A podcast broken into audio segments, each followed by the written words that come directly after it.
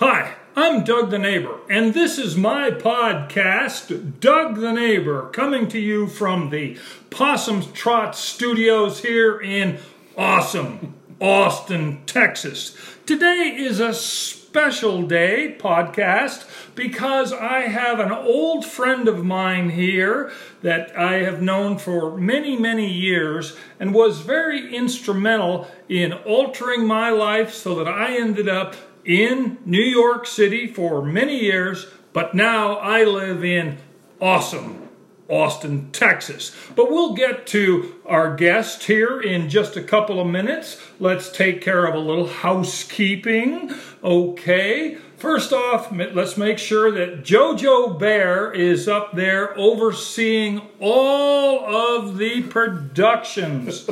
he has been with me for many, many years and he is excellent at overseeing our production of Doug the Neighbor here on my podcast, Doug the Neighbor podcast, here in awesome Austin, Texas. So let's check the weather window. As you know, we've had a little bit of rain here in awesome Austin. Let me check the weather window. It has stopped raining, but the frogs are still swimming uphill. Okay, the giggling you hear in the background is our guest for today, and we'll get to him in just a half a second. Our sports report today is kind of interesting because I ran into a young gal who uh, plays softball here, and I asked her what her batting average was. Batting average, you know, how many strikes she has, how many hits she have the basic element of baseball, softball, batting average. And she said, now she is a younger person, younger generation, but she said, we don't care about batting averages, it's all about sportsmanship. I found that a very interesting answer on her part concerning her batting average. It was just a uh, not a critical question, just you playing baseball, softball. What's your batting average? What's your on base percentage? What's your strikeout ratio? How are you doing in fielding? We don't keep those types of statistics. We're only into the sportsmanship. Folks, podcast listeners, is this the new attitude in sports? Do you keep times in the 100 meter run? We all cross the finish line at the same time because we don't wish to hurt anybody's feelings? Doug the neighbor has a few questions concerning this. I wish my young friend well in her uh, college softball career. Very nice lady, very talented. I saw her play on TV, very talented but I just wonder about that attitude. I'm all for sportsmanship, but this is something that has happened this week. Please call me, write in, or email me, and let me know your opinions concerning this. Okay, all right. Now, I'd like to introduce you to our guest for today. This gentleman I have known since 1981. Yes, Doug the neighbor is a little older. I live in the age of rust. I'm at that point in my life. But this gentleman, a fine old friend, and he was very instrumental in getting me to move to New York City. I would like to introduce him. His name is Warren Watson. Warren, how are you doing today? And welcome to Doug the Neighbor podcast. Doug, I am so impressed with your podcast. I'm glad to be here. Well, thank you, Warren. I'm glad to have you here. Well, let's start right off the top. I know you as Billy. Your name is William. How did you get the name Warren? My name is not William. My name is legally Billy Warren Watson on my birth certificate. When I went to the first grade, the teacher said, Oh, all little boys who are Billy are really William. I went home and told my mother my name was William, and she called the teacher. I've never grown out of Billy as far as my family is concerned, but I'm more comfortable with it when it's prefaced with Uncle Billy, because that's what all my nieces and nephews call me, even some of my adult nieces and nephews who are my age. But I'm still Uncle Billy. So. We like that. I know you as Billy. But tell me about your professional name. Warren was my choice when I got my equity card back in 82, I think it was. Um, the name William Watson was already taken by an equity actor. And I wasn't going to choose William anyway, but the lady sitting behind the desk said, I'm sorry, we have a William already, so what will your stage name be? And I said, let's go with Warren, because that's my middle name, named after my father. And she said to me, Warren Watson, that sounds like a very successful name. So here I am. That's a great story, Billy. Now, to all of our podcast listeners, Billy Watson is an actor.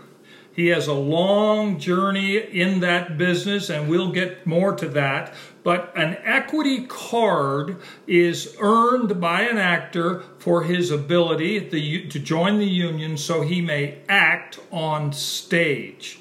Billy, let's start with your story. Where were you born?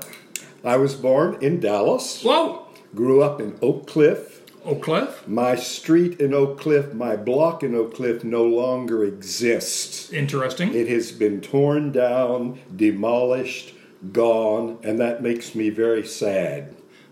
I lived in this one block, three different houses for 15 years. So my whole childhood was spent in the 900 block of Melba in Oak Cliff, which is now a part of the Tyler Street Methodist Church parking lot, I think. Oh, so for our Google Map people, Melba Street does no longer exist, but the name of the church again, Billy?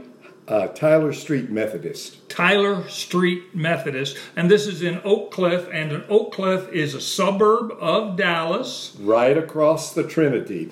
Melba Street still exists. There are eight blocks of Melba Street, but the 900 block where I lived is the one that was demolished. Oh, and you wrote a book about that block, did you not? I did, called Writer's Block, because I was so sad when I saw that it no longer existed, I decided to pay tribute by recalling every house, all of the three houses I lived in on that street.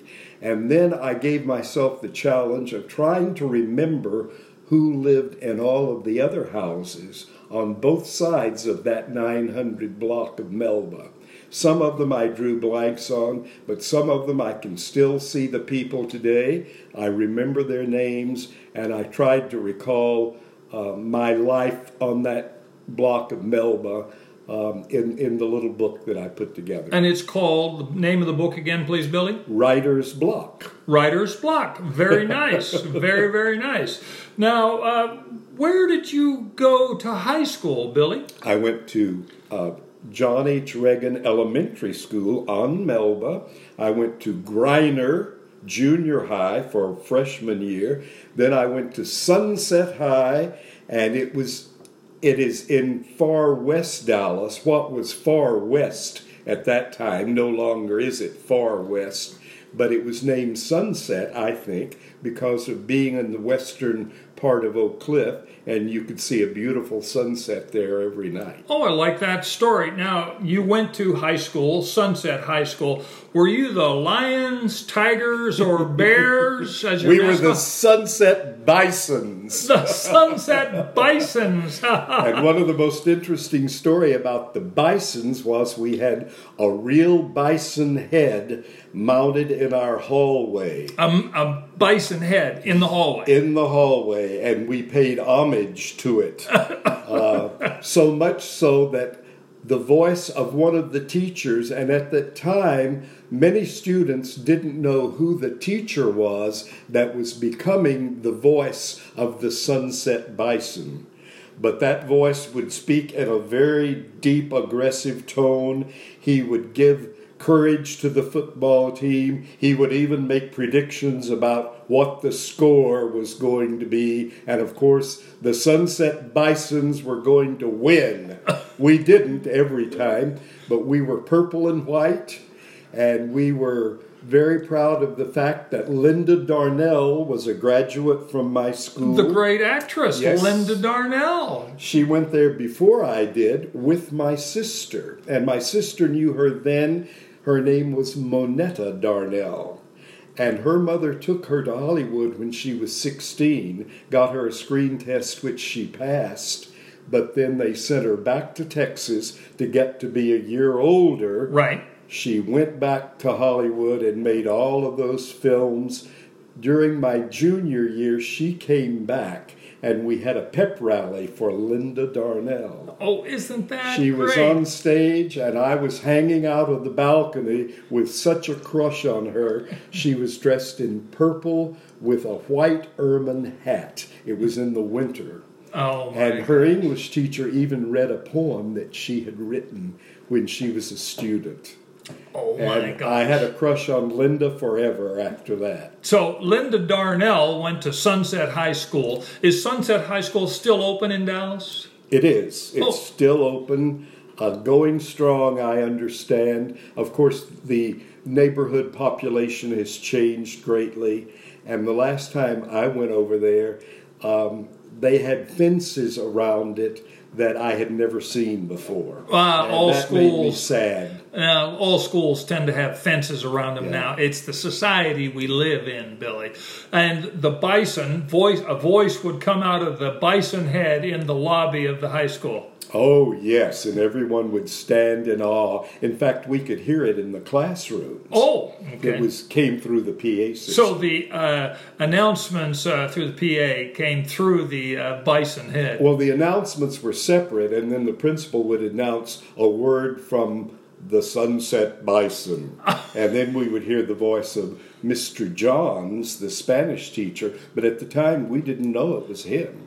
Oh, Mr. Johns, the Spanish teacher, Right, was the voice of the Sunset Bison. He was, and he gave me my love for the Spanish language, which I went on to take four years of in high school, three years in high school, one in junior high, and then in college as well. Excellent, excellent. That that. Uh, and where did you go to college, Billy? I went to SMU my first year on a Sears Roebuck scholarship. Sears Roebuck, the the, the store, Yes. the, the In department those store. days, they gave a $350 scholarship to each high school for a senior whose grades were very good. Mm-hmm. And I had told my advisor that I was not going to college because my mother couldn't afford it. My father died when I was young, mm-hmm. younger, and I was going to go to court reporter school. Oh, okay. And she said, But you're a terrible typist. and I said, But I'm very good at shorthand and I'll be all right. She said, No, I don't think so. Sign this. And I didn't know what I was signing, actually. Right. And it was an application for a scholarship. Through the Sears. Yes. And she came back later and said, Congratulations, you have won the Sears Roebuck Scholarship. And I said, Really? And she said, Yes, you can take this amount of money, $350, and use it in any school you want to go to. So I chose SMU, and I had to go on the trolley car all the way across the Trinity Yes. to the side of town where SMU was, which I knew nothing about. That was North Dallas. Now it was North Dallas at the time. Yes. And I yes. was so excited about being on the SMU campus. I had a 7 o'clock a.m. history class in a Quonset hut because SMU was under construction then for new buildings. And we met in this little Quonset hut. Everybody wore their coats. The teacher even wore his overcoat and gloves in class because it was cold in those Quonsets at 7 o'clock three mornings a week. Uh, Well, let, Billy, let me explain to our podcast listeners what a Quonset hut is. It's a uh, semicircular building that's uh, pretty pretty much prefab and usually has aluminum roofing on it, and they can be put up pretty quickly. During uh, World War II, uh, these were built pretty fast, and SMU had Quonset huts on their campus. Now, the SMU, what was the mascot of the SMU? The SMU mascot was a, a pony, a Mustang. The The SMU Mustang. And you know who was a cheerleader at SMU when I was there? Aaron Spelling. Aaron Spelling. Aaron Spelling, he was so popular. He was this little guy who wore glasses, but everybody liked his persona, and he was a cheerleader. And uh, I looked at him with great admiration, along with Doak Walker, who was the star of the SMU Mustangs at that time. Uh, the football player, Right. Doak Walker, and I believe there is a college football award that is awarded every year uh, named after Doak Walker. I think so. I- and his father went on to become uh, superintendent of Dallas Public Schools. Oh, And when I came back years later uh, to teach in Dallas, uh, he welcomed me along with my former high school principal, uh, Robert H. McKay, who was then an administrator. And this was in the. Um, I came back to teach in Dallas in 1959, and I had graduated in 1948. So a lot of years lapsed. right, right, right. Now, how long were you at SMU? You told me a very interesting story where you went after that. I went there only one year, and I had heard about a school in South Carolina, Bob Jones University, which Bob was Jones a University. very religious school. And my mother didn't want me to leave her side, but she knew I would be in good hands at this religious school. So I took an all night bus from Dallas to Greenville, South Carolina. Greenville, South Carolina, Bob Jones University. Uh-huh. Uh, Billy, did you get the calling at a young age to attend this religious school? Uh, my calling was to to explore the theater department. I had gotten past the ministerial calling years before. My father was a Baptist minister. Oh. He died when I was nine. After his death, my mother proudly told everyone that I was going to father and follow in my father's footsteps and be a Baptist minister. Until one day, publicly, I announced to her, I'm not going to be a preacher, I'm going to be a movie star. And she never said anything again about my becoming a preacher. So you knew at a young age you were going to become a movie star. I thought, I never did, but I thought. Well, Billy, we have a dissenting opinion. You are a star. You are a star. And our podcast listeners will enjoy uh, hearing Billy's story as we continue. Billy and I are going to take a quick break here while we enjoy a little sip of Dr. Pepper. Mm. There you go, Billy. 10, 2, and 4. Mm. Folks, we're sitting here in, the, excuse me, in the Possum Trot Studios here in awesome Austin, Texas. Thank you for listening. We are in the middle of a interview with Warren Watson. He goes by Billy, and he truly is a movie star. As we proceed in our uh, interview with him, uh, you will see see how his life uh, developed to be to pursue his dream. Billy, you went to Bob Jones University, and where was this again? Greenville, South Carolina. Greenville, South Carolina. Beautiful, beautiful location.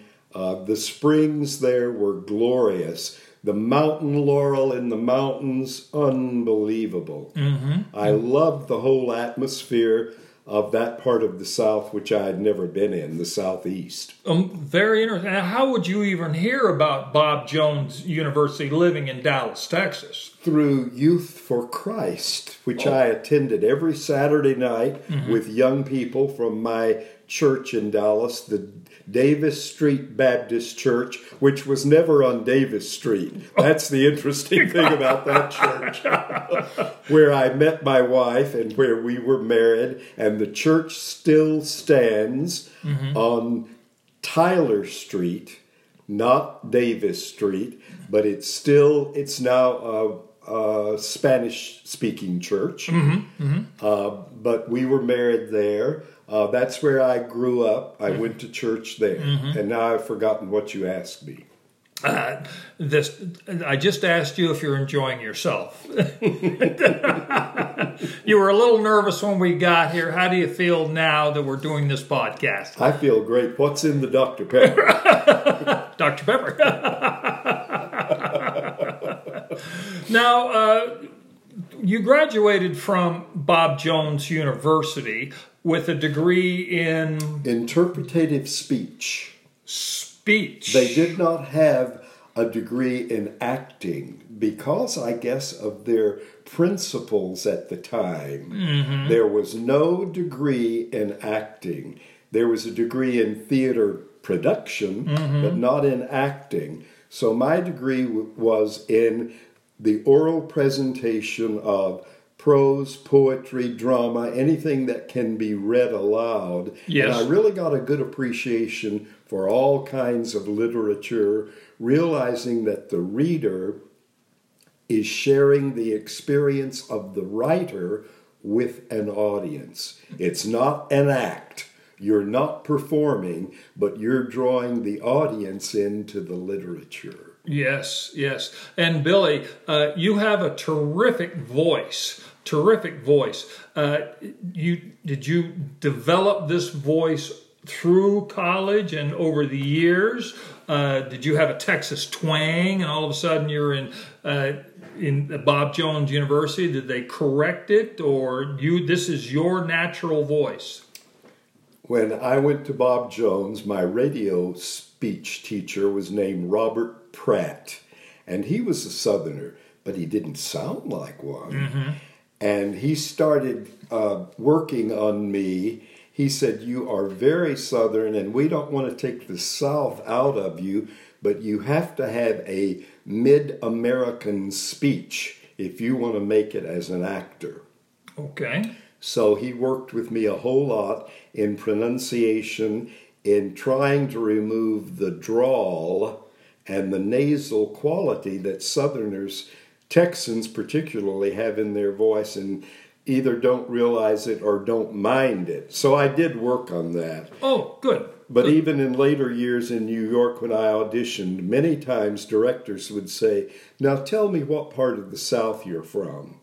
So you can't take the South, all of it, out of the boy. Out of the boy. Yes, yes. now, uh, after Bob Jones, uh, you mentioned something about returning to Dallas to teach. What did you teach? Well, that was a long time later because I stayed at Bob Jones for my master's Oh, degree. okay.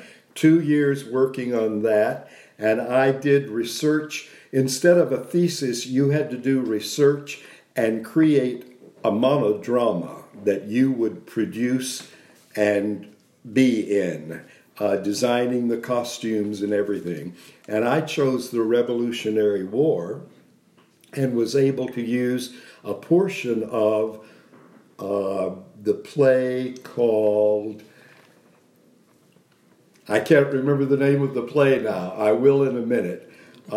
Many years ago, Billy, but you're doing quite well. Many years ago, about the about the Revolutionary War, I played the characters of George Washington, Okay.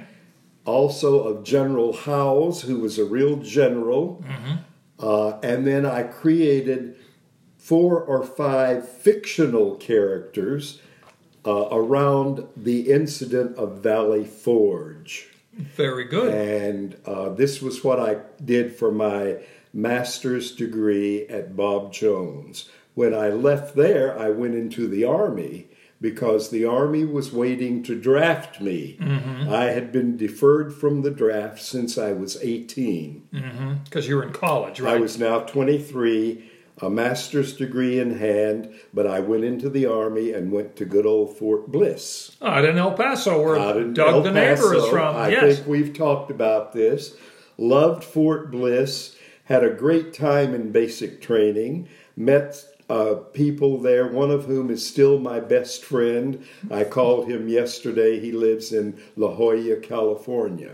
Very nice. From there, I went to uh, San Antonio to second uh, six weeks of basic training. Then I went overseas, and I was in Germany for the next year and a half Oh, very good. and had a wonderful experience there. My wife came and lived with me in Germany. We lived on the economy because I was not an officer right. or even a sergeant.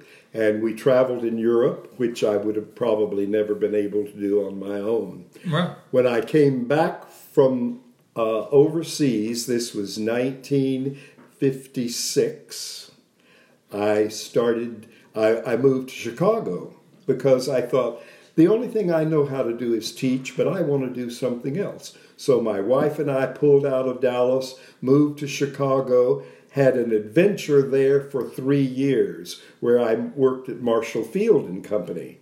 And my wife worked for the American Bible Society on Michigan Avenue. We met every day after work, had dinner, went to a play or a film. And in those days, Broadway shows were starting their tours across the country, and Chicago was one of the first Sure. stops they then made. they would go to Broadway.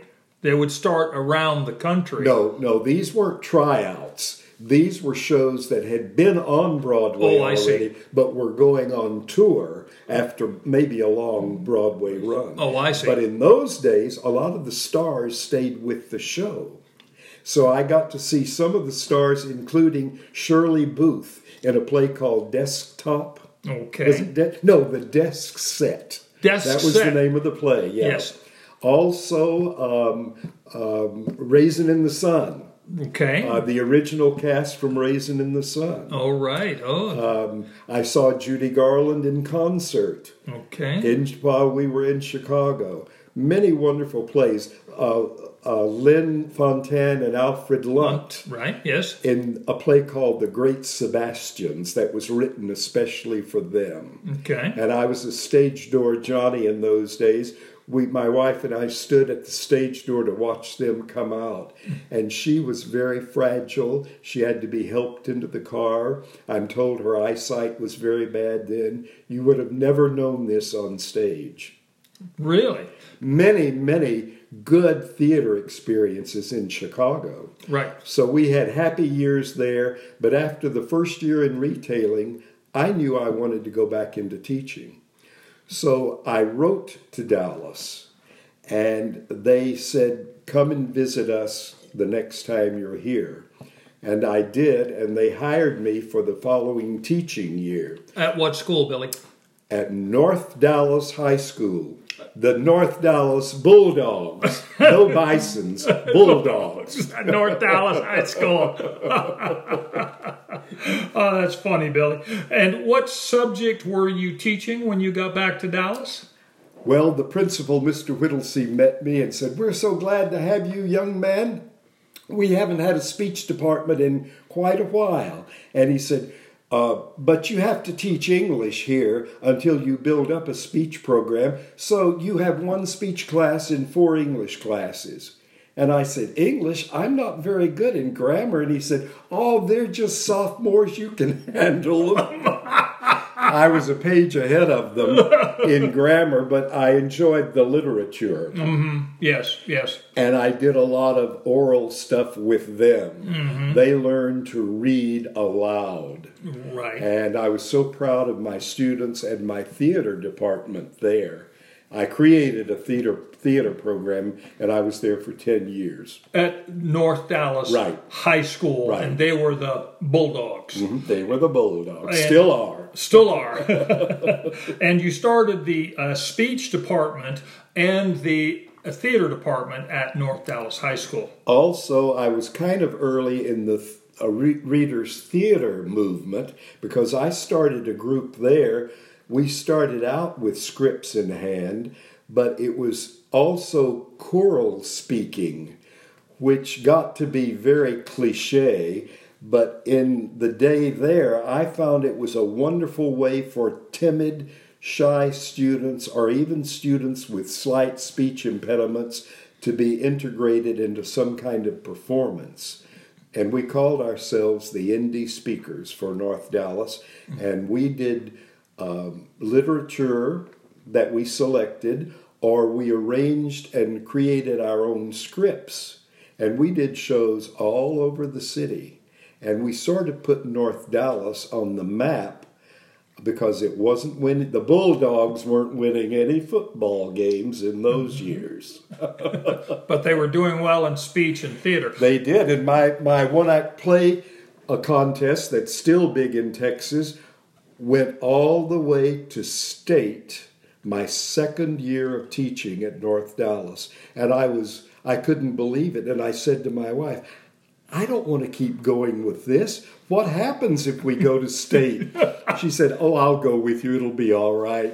So we left our little son in care of my sister, and she and some other parents went down. And the state contest was the thrill of my life as a as a high school teacher, and of course of my little North Dallas students. Yes, we didn't win but we were in the finals. We were one of five plays from all over Texas that got to the state finals. Right. Now, Billy, what was the name of that program that you installed there at North Dallas to get people, to get your students uh, interested in reading. You used a term there, uh, or for oral speech. You used a term. Well, readers theater. Readers th- theater. Yeah, okay. and it became a big thing in oral interpretation. When I got to college teaching, I went to many oral interpretation conventions and contests all over. Northwestern in New York, in uh, Chicago, yes, is a very big. At that time, had a very big oral interp program headed by Lilla Heston, Charlton Heston's sister. Oh, and she was a war horse in the oral interp field. Yes, and it was a whole, a rather new field at that time. And I was so glad to introduce my students to literature through performing it, but not acting it, sharing it with your listeners. Beautiful story, Billy. Beautiful story. Now, uh, you had once told me that you adhere to a speech type of lessons. Uh, Linkletter, Linklester. Uh, Arthur Linklater, yes. Linklater. No, uh, no, that was Kristin Linklater. She was one I worked with after I worked with Arthur Lessac. Arthur Lessac uh, was in the New York area, and he established a great and innovative and rather radical approach to voice improvement which had never been a lot of fun to teach. Speech pathology has been around for a long time. Right. And in high school at the time and in college, I was in college by then, uh, I was teaching voice improvement, a course called Voice and Diction.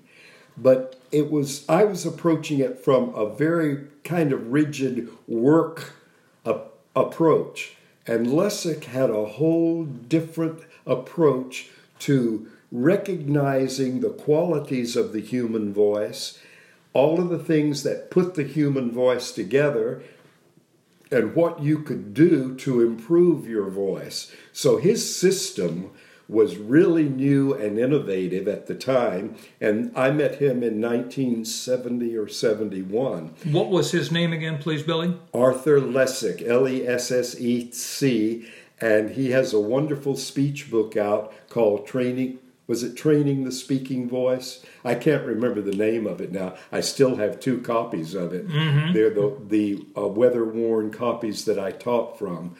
But if you can believe it, breathing, articulation, diction, resonance, all of those things he approached from a fun way. And I incorporated that in my teaching, And I loved all of the years I taught voice and diction after that. When I got to Richland, I could have offered five classes of voice and diction. But it was so much work for me the way I proceeded to teach it that I didn't want to teach that many. I wanted to keep teaching public speaking as well as oral interpretation. Right. But uh, Lessac's plan, his whole system uh, was magnificent. I owe him so much. The next year, I studied with Kristin Linklater up in uh, Fredonia, New York. Kristin Linklater. Linklater, yes. Later. Uh-huh. And she was, I think, Scottish. I'm not sure.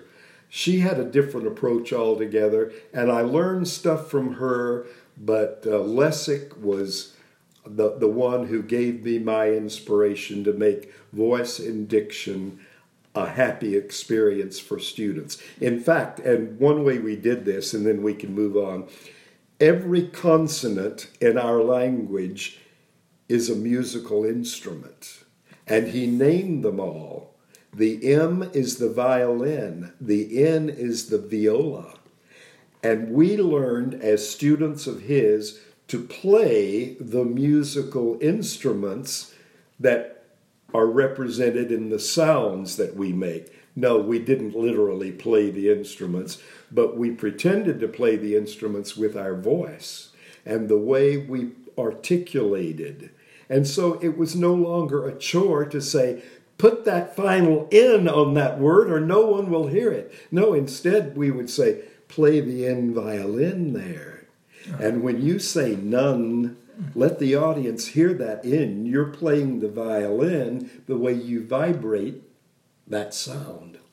And every every consonant uh, in our language was associated with a musical instrument. So that's why I loved his his teaching method. And that name again is Arthur Lessac. Arthur Lessac. He's been dead many years now. The second year I worked with him uh, on the campus in um, uh, another little New York town that I can't remember now because this was back in the 70s, not Fredonia, that's where I worked with Kristin Linklater. But we met in a gym. We never went to a classroom and we ran a track Mm-hmm. As part of our warm up for our classes. Voice training to strengthen training. the di- diaphragm. And he led the pack Whoa. on the track field, and he was 80 then. Whoa. And he died, I think, in his 90s. Running on the track. Probably he would have been happiest then. Oh, really? he Really? would have been. That's a beautiful story. A Now, great teacher. The, probably the greatest teacher in my life. Oh, that's very interesting, Billy, and thank you for that wonderful story. Now, in your uh, your past moment here, you just mentioned something about Richland, Richland Community College in Dallas, Texas. Please tell us that portion of your story. Okay, Richland is one of the six or seven campuses uh, in the Dallas Community College system. The first one being El Centro, which opened in downtown Dallas in the old Sanger Brothers department store. The the building designers got all kinds of uh, accolades for creating a college campus on nine or ten floors of department store. Okay. I went there the third year it was opened. I left high school teaching, which had become a real uh, challenge for me because of several things, and I wanted to move on. I did move on to El Centro, where I taught three years. Then I went to uh, Richland for the rest of my college teaching career. Right. It was its second or third year then on the lovely campus that it has now, where Richland and Garland and Dallas all come together. And and you taught uh, college speech. yes, I taught oral interpretation, public speaking, voice and diction. And that's where the voice and diction. My my chairman would say, "Don't you want to offer some more voice and diction classes? We could fill them all."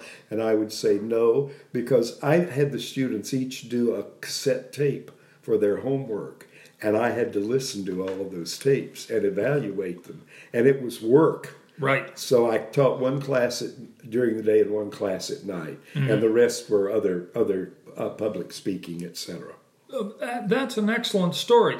Now, you had stated that uh, Bob Jones University did not have a theater program, and that's what gravitated you towards speech, and that became your career at uh, at North Dallas High School, and then El Centro, and then Richland. When did you transfer into the acting world? Well, uh, Bob Jones still had an active theater program, and that's where I got my experience doing Shakespeare. They did a lot of classics, a lot of Shakespeare, but not only Shakespeare. They also had a tremendous uh, fine arts program, uh, opera series in which they brought stars in, even from New York, to do the major roles in opera. So it was a fine arts mecca in those days. Okay. And it may still be, I don't know. But I got a lot of acting experience there. I had a couple of wonderful uh, drama teachers there. And we didn't do a lot of contemporary theater because of all of the uh, sexuality in a lot of plays. And this being Bob Jones University, Right. a religious school. Very religious, more so than any other school around at that time, of course. And I think their policies have changed a little bit. Right. Their policies and practices. So you were teaching at Richland uh, Community College there in the Dallas area, and you were teaching speech. Uh, what started you to do uh, uh, there at Richland? Well, all the time I was teaching, even in high school in Dallas, I was doing community theater Oh. because I always felt like I'm an actor at heart, but I make my living as a teacher. Mm-hmm.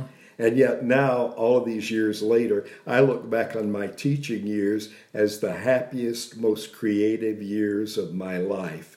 Because when you teach, you are student centered. When you're an actor, as you know, you have to be very self centered. Right, right. And I love the investment I made in so many students' lives, some of whom went on, as I've told you, to do work on Broadway. Yes, yes. So uh, I, w- I was doing theater at an old theater on uh, Knox Street called the Knox Street Playhouse, Yes. founded by Pearl Wallace Chapel. She was an old uh, fixture in the Dallas theater world, and she had a community theater there. I did several plays there. I did plays with Dallas Repertory Theater. Mm-hmm. I worked at Theater Three. Theater three, yes. And I was doing all of that while I was teaching uh, in college in those days. But in high school, when I worked for uh, Pearl Wallace Chapel in the Knox Street Theater, and also I did a play with a group that's still in existence in Dallas. They're called the Pocket Pocket Sandwich Theater. yes. And they yes. were called the Emporium Players when I started with them. Yes. Joe Dickerson was their founder Yes. and he specialized in um, melodrama. Oh, yes. And he was producing The Drunkard, and he cast me in the lead.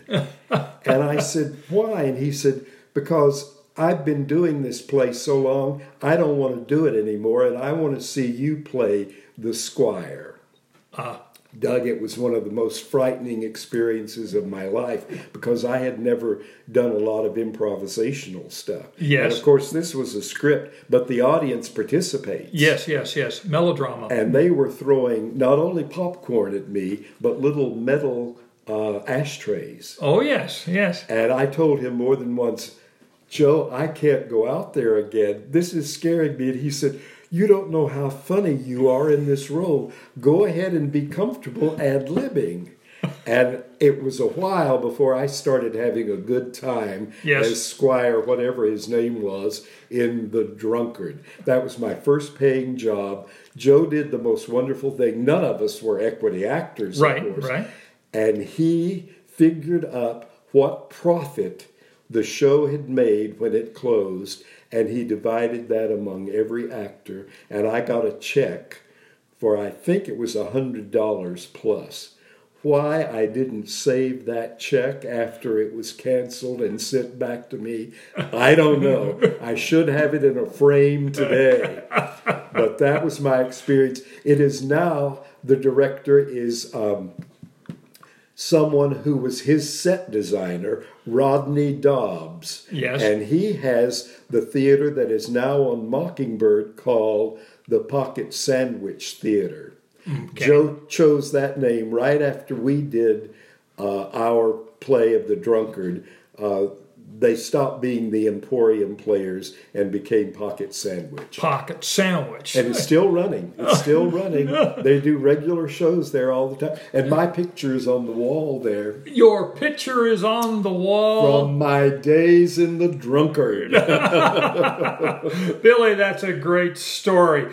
And to our podcast listeners, we are interviewing uh, Warren Watson, a New York Dallas actor, and he we know him as Billy, a longtime friend of mine. And now what we're going to do is we're going to go into a, uh, a, a story told by Billy at how we met. This is a very interesting story because it altered the course of my life. Billy, how did we meet? well, Doug, I went to an audition for UT Dallas production of uh, Macbeth. UT Dallas being University of Texas, Texas at, at Dallas. Mhm. And the production was Macbeth and uh, the Gillespies were in charge.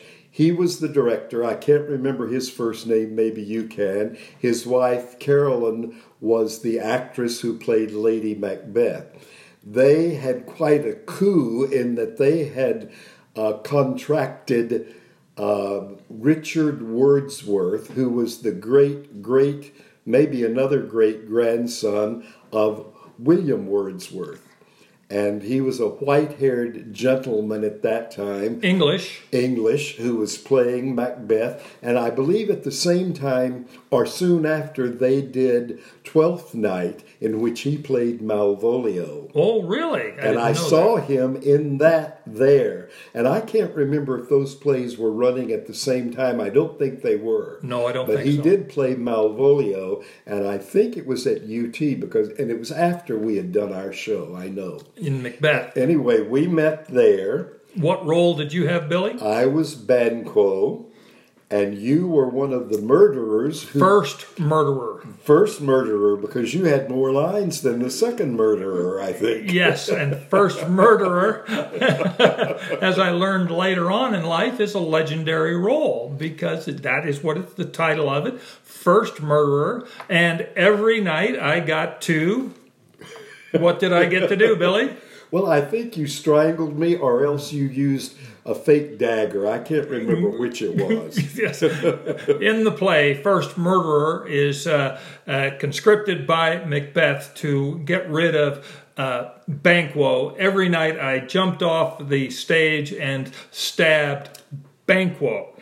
But what was more important uh, was uh, in the dressing room. Please tell tell your side of the story. Doug, I don't remember my side of the story in the dressing room. What happened in there? Not what you would think. the cast for Macbeth at the UT Dallas, University of Texas Dallas production of Macbeth was a large cast. Uh, a lot of men, and the dining, the dressing room was quite small, so we were all crammed in together. And Billy, Banquo, and I sat next to each other as we applied our costumes and makeup. That is the was the beginning of our uh, uh, of our uh, friendship that has lasted many many years since 1981. And it was during this conversation, sitting next to Billy, Billy started telling his stories of New York City. Billy, your turn. Well, by 81, I had gone up to New York several times while I was still teaching at Richland. Uh, Christmas time was one of my first times up there, and I saw as many shows as I could on Broadway. Uh, then in 81, I had the pleasure of seeing three of my students young men that I had helped get scholarships to uh, Arkansas Art Center in Little Rock, which was a wonderful art and drama school. Three of them got scholarships to go there, and all three boys ended up in New York.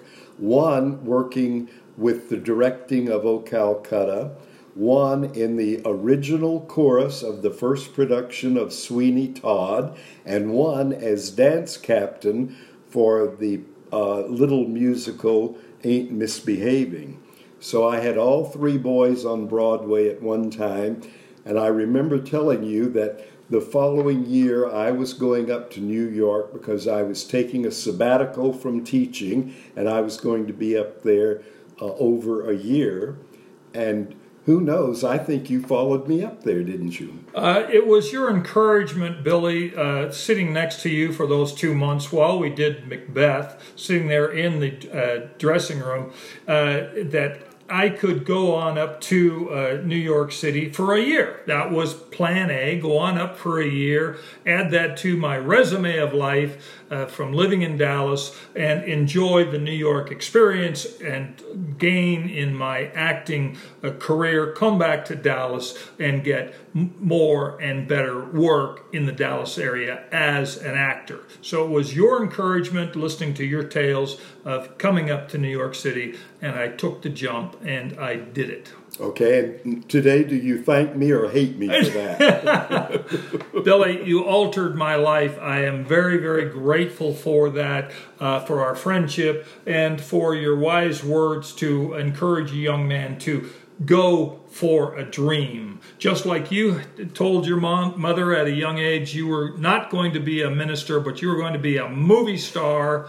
I never in my uh, wildest dreams thought that I would be an actor. A kid from El Paso ending up in New York City on stage, film, uh, commercials. It did happen for me because of you. Thank you, Doug, for those words. I think I made a good investment in your career because you were up there about 30 years. 32 years, Billy. Okay. And then I moved back to awesome Austin, Texas. All Texans come home, and that's where I am here in Doug the Neighbor in the Possum Trot Studios performing this podcast for you. And our today's guest today is Warren Watson, better known as Billy. Billy, you have been on stage in New York City. Your move to New York City uh, was very productive. You did plays, movies, and shipboard performances. Is that not true? I was very fortunate in that one of the students that I mentioned, uh, who was my student at North Dallas High School, uh, who got the scholarship to go to um, school in Little Rock, uh, made a very successful life for himself uh, on Broadway and in New York, and gave me my opportunity to get my equity card, as we said, by working on O Calcutta. And sadly, he passed away just a couple of months ago. Uh, but I owe um, my New York career to him, Ron Nash. Ron Nash. And I owe my career to you. So you had mentioned earlier that your life as a teacher is student centered, not self centered. So to watch these three gentlemen and myself uh, get to uh, New York City because of your urging and teaching is a beautiful thing. Well, I'm very pleased to have been a part of that. You know, it makes me happy today to look back on you. But be sure that you let your listeners know that I'm still in New York, in that I have maintained an apartment up there for all of these years, a rent controlled apartment on the east side. I spend long summers up there. Last year I was up there five months. I plan to go back in June this year and uh, I love the city. I'm not an actor there anymore, but I participate in everything I can by seeing as much uh, theater, mostly off Broadway now. But um, New York is either my first or second home. It's my first home when I'm there, and then when I'm in Dallas, Dallas is my first home, but I truly guess I have the best of two worlds. I think it's called six and six. Six months Dallas, six months New York. 50 50, yes. 50 50, six and six. Now, a couple of things here. Uh, you acted in plays, you acted in movies. Tell us about working on shipboard. What does that mean for an actor? There was uh, a, a company called Theater at Sea. They no longer exist, but other companies do, which hire mainly young people for musicals that they do on cruise ships. But Theater at Sea wanted to do drama as well. And Ron Nash, my student, uh, at that point, uh, worked on the ships going to various parts of the world. He did this for probably 20 years with uh, the company that I just mentioned, uh, Theater at Sea. And uh, I was able to go along with him on four cruises only, four different years. He hired me to be his assistant and gave me a role with Ed Asner in a play called Boys of Autumn. Uh, Boys in Autumn, it was called, where Ed Asner and I played Tom Sawyer and Huckleberry Finn as old men. Oh, that's very it, interesting. It was rather a dark play mm-hmm. uh, and never made it to Broadway, of course. Ed was wonderful to work with, a truly big old teddy bear who didn't want to rehearse. He just wanted to have fun on ship. And we rehearsed as much as I could get him to. And when we did our one performance on ship, because all of these actors were contracted to go along on board ship and to perform one evening on the ship and maybe do another evening of talent when the whole group did a review. Yes. And Ed's assignment was to do this play. Actually, um, someone else was scheduled to do the role that I was going to do. He was on the cruise and he was a named star, and he chose not to do it. And that's when Ron used his influence with the producer and said, You don't have to bring another name in. My friend can do this role. So I got billing with Ed Asner, and it was my first cruise. We went to Alaska.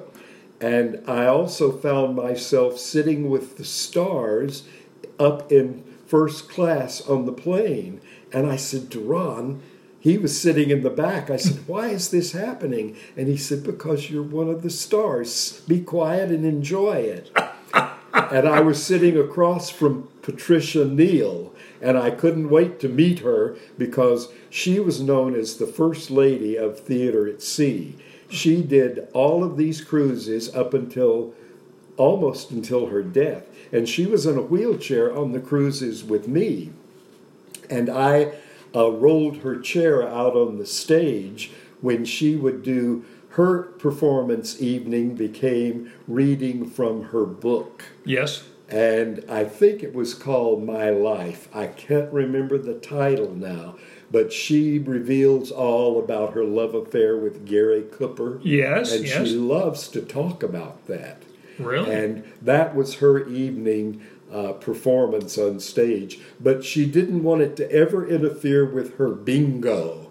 She loved to play bingo on ship, and she got to bingo every day, no matter what time it was, and her work was kind of secondary because they had other things for the stars to do, like they had autograph parties for them and that sort to of mingle with the To mingle. with the uh, people on the on the boat. Oh, they had groupies, many people who followed them and did these tours that they knew Theater at Sea would be on. right, right. And I got to meet so many of those people uh, in their twilight years, including Kitty Carlisle. Whoa, really? What a charmer she was.